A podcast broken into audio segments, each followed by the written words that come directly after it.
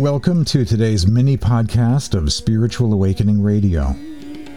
Christian meditation and mysticism does exist, is a thing, believe it or not. You'd never know it from many traditions. As a general rule of thumb, the further west you go in Christian traditions, there is greater and greater hostility to the concepts of an interior life, a spiritual life, or meditation practice. If someone says they see a light on the road to Damascus, they'll say it's the devil, probably, appearing as an angel of light, a very overused passage.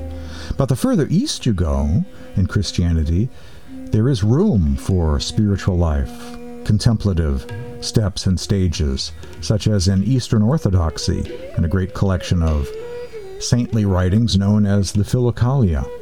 And the Syriac Fathers of Eastern Christianity is a very rich spiritual tradition indeed. Christian meditation and mysticism does exist, is a thing, has been a thing since the very beginning of Christianity, and of course in Judaism long before that. The following passage from the Acts of Peter provides a great description of meditation practice from a Christian orientation. It says, Give ear Withdraw your souls from all that appears but is not truly real.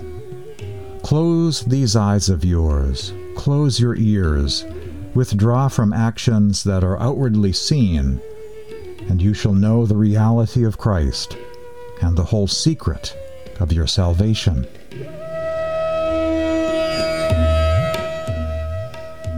That passage from the Acts of Peter is found translated into English in a collection of apocryphal writings and Dead Sea Scrolls and other writings from antiquity called The Other Bible, edited by Willis Barnstone. The Acts of Peter is the same book that records a tradition about Peter, out of respect for Jesus not wanting to be crucified the same way as his spiritual master, and he requested to be crucified upside down. It's that very same book, the very same book that talks about Peter being crucified upside down, is the one that has that passage about meditation. The Acts of Peter is one of the earliest of the apocryphal Acts of the Apostles. The majority of the text has survived only in Latin translation.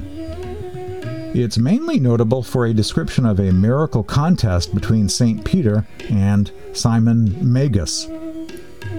And as the first record of the tradition that St. Peter was, as I mentioned, crucified head down or upside down. It's also very much related to another book called the Acts of John, Traditionally, both works were said to have been written by Leucius Charinus, if I'm pronouncing that correctly, who Epiphanius identifies as the companion of the Apostle John. Christian meditation and mysticism does exist, is a thing. It says in the book of Enoch, I will speak to you when you are alone. Be still and know I am God. That sounds familiar, doesn't it? In the Hebrew Scriptures, Psalm 46, verse 10, meditation in the Bible, meditation in the Hebrew Scriptures. Be, be still, be still and know, be still and know that I am. Be still and know that I am God. Psalm 46, verse 10. In the Acts of St. Thomas, it says, I will come to you in the silence.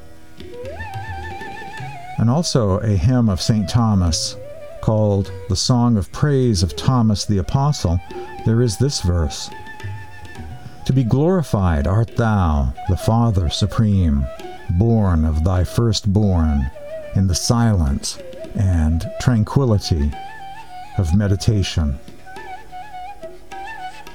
St. Thomas the Apostle. From the Acts of Thomas in India, translated from the original Syriac Aramaic language in a collection of apocryphal Acts of the Apostles called apocryphal Acts of the Apostles. Abraham of Nathpar was a Syriac saint from the Syriac tradition of Eastern Christianity, which I have a tremendous amount of respect for as being sort of the ultimate and most rich spiritual tradition within Christianity. Abraham of Nathpar once said, There is a silence of the tongue, there is a silence of the whole body, there is a silence of the soul, there is a silence of the mind, and there is a silence of the spirit.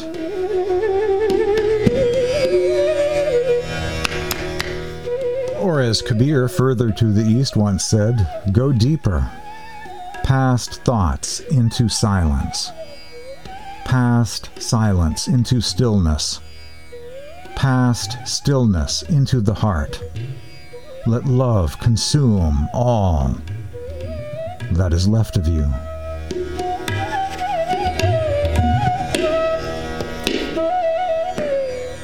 Christian mysticism and meditation does exist, is a thing.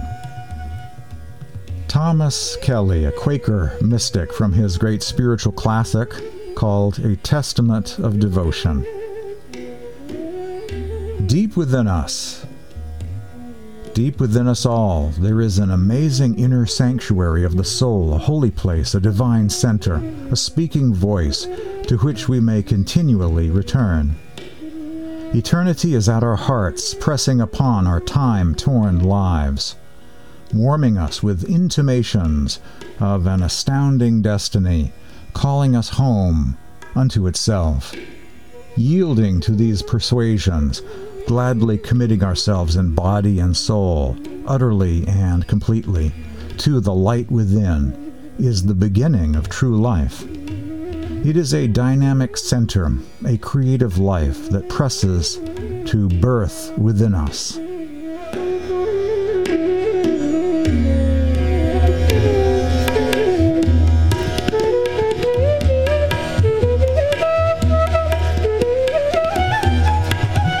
There are both outward and inward avenues to wisdom.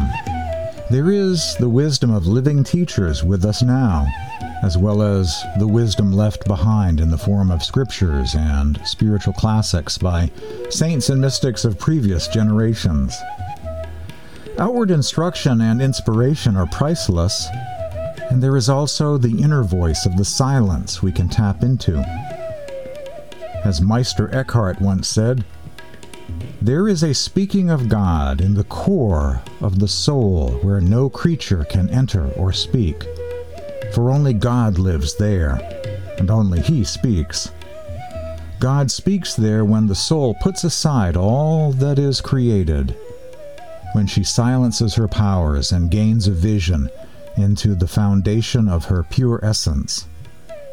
In this pure and silent soul, God the Father speaks, and she hears his voice. From the depths within, live from the center of one's being.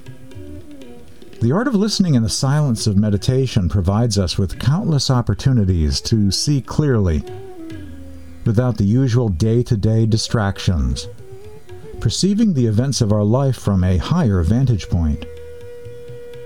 As Mother Teresa of Calcutta once said, silence gives us a new way of looking at everything. We need this silence in order to touch souls. Silence allows angels to whisper advice into our ears, if you will. It also makes it possible for the authentic soul to rise to the surface, introducing a new divine power or grace into this dimension of reality. It imparts insight and ultimately wisdom born out of the depths or womb of contemplative silence, giving birth to the realization of the soul.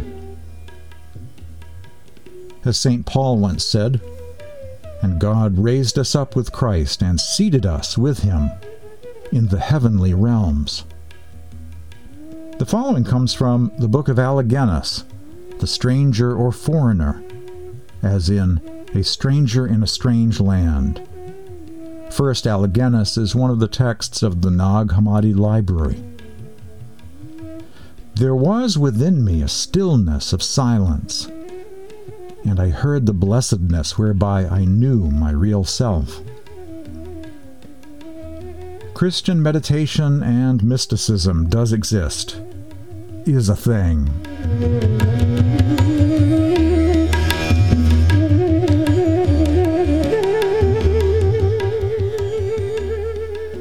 Thanks for joining me today on this mini podcast of Spiritual Awakening Radio. To say hello, send me an email at this address, james at spiritualawakeningradio.com. If you'd like to receive links to books like the Nag Hammadi Library, you can request that. I'll be happy to find some of these writings for you or send you the links to them online. James at spiritualawakeningradio.com or send me a text message at this number if you like 207 358 9381.